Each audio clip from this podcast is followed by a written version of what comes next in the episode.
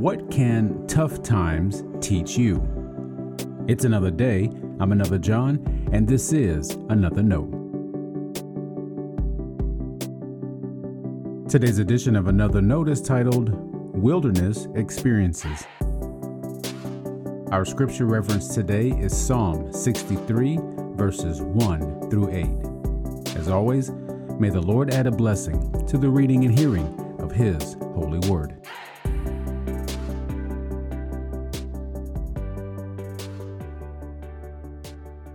O God, you are my God. I seek you. My soul thirsts for you. My flesh faints for you, as in a dry and weary land where there is no water. So I have looked upon you in the sanctuary, beholding your power and glory. Because your steadfast love is better than life, my lips will praise you. So I will bless you as long as I live. I will lift up my hands and call on your name. My soul is satisfied as with a rich feast, and my mouth praises you with joyful lips when I think of you on my bed and meditate on you in the watches of the night. For you have been my help, and in the shadow of your wings I sing for joy. My soul clings to you, your right hand upholds me. This is the word of our Lord. Thanks be to God.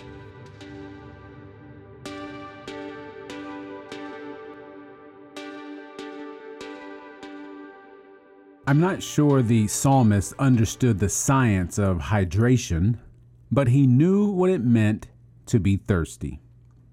To be thirsty while in a dry and weary land where there is no water became an apt illustration of his need for God. Most commentaries set Psalm 63 in King David's wilderness. While the wilderness is a place, it is also an experience.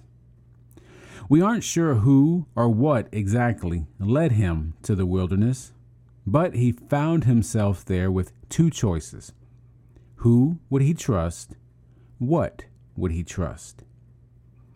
David would trust in the Lord. And this was no accidental or superficial trust. His first acclamation is to acknowledge God as his God. Christians often hear of real faith being a relationship, not a religion. Whether that's a necessary conviction or not, we can appreciate how David might affirm it. He says, O God, you are my God. God's promise to the Israelites was, You will be my people, and I will be your God. So, David's trust begins with the covenant relationship God already declared. Assuming David is in a wilderness experience, he reflects on when he sought God's presence before in the sanctuary. He wasn't only turning to God now that he was in trouble. The wilderness by itself didn't make him thirsty for God. He knew before the wilderness he needed God. As such, now that he's there, his soul can still be satisfied. Such is the fruit of seeking God. Wilderness experiences can be tough. It's not that I want to walk through them, but we do learn something about ourselves when we do. We do have to come to terms with those questions of trust.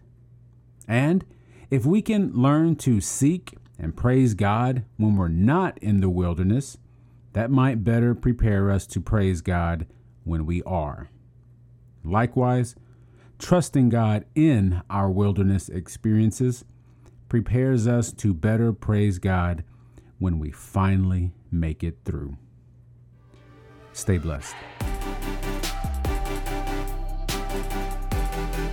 Now, before you go, let me make sure you know I love you and you are a blessing to me. Thanks for listening to another note.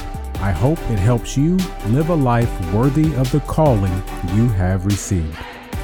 Let me know if I can pray with you and help us reach others by sharing today's devotional or leaving a review wherever you listen as a podcast. And finally, make sure to check out the website at anotherjohn.com. God be with you.